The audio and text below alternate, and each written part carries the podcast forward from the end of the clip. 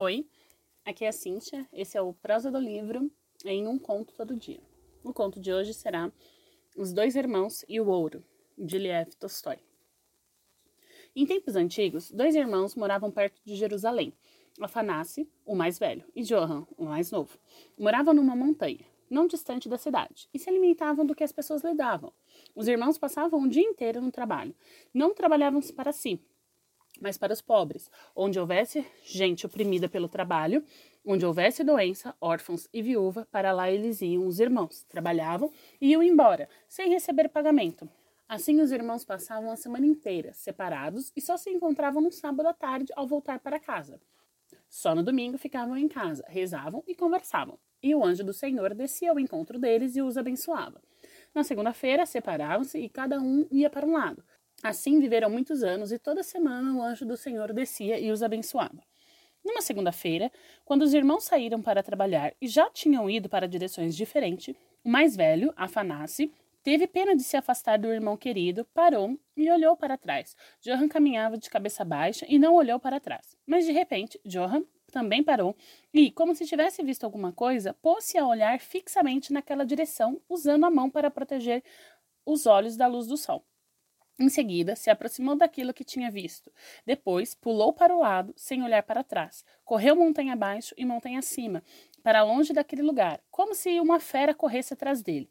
Afanásio ficou espantado, caminhou para aquele lugar, a fim de saber o que havia deixado o irmão tão assustado.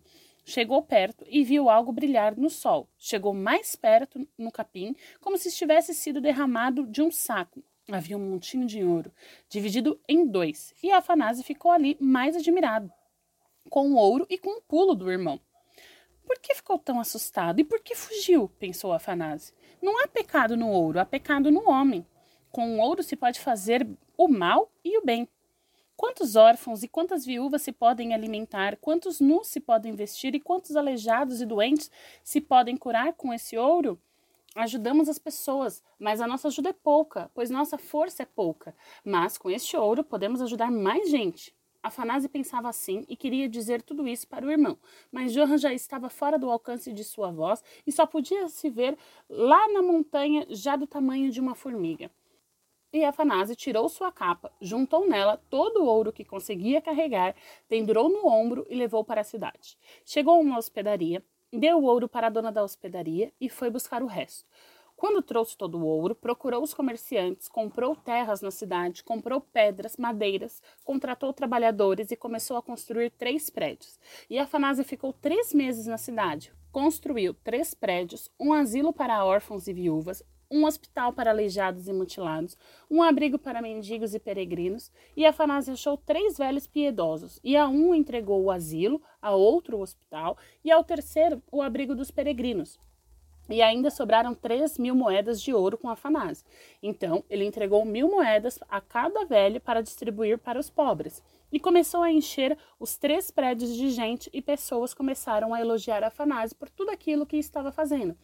Afanásia alegrou-se com isso a tal ponto que não quis mais sair da cidade. Mas Afanásia amava o irmão e, depois de despedir-se do povo, sem que restasse consigo nenhuma moeda, com a mesma roupa velha em que tinha chegado, exatamente como antes, voltou para sua morada.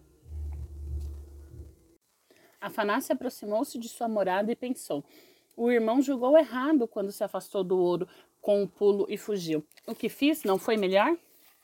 E é assim que Afanás pensou nisso, viu de repente que no caminho estava aquele mesmo anjo que os abençoava e agora olhava para ele com um ar terrível.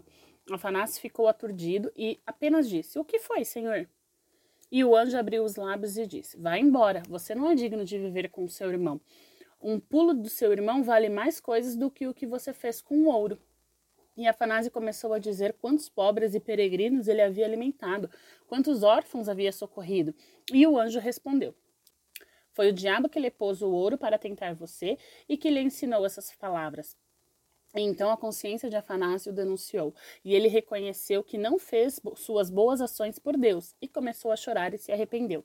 Então o anjo abriu caminho para ele, recuando para o lado da estrada, onde Johan já estava à espera do irmão.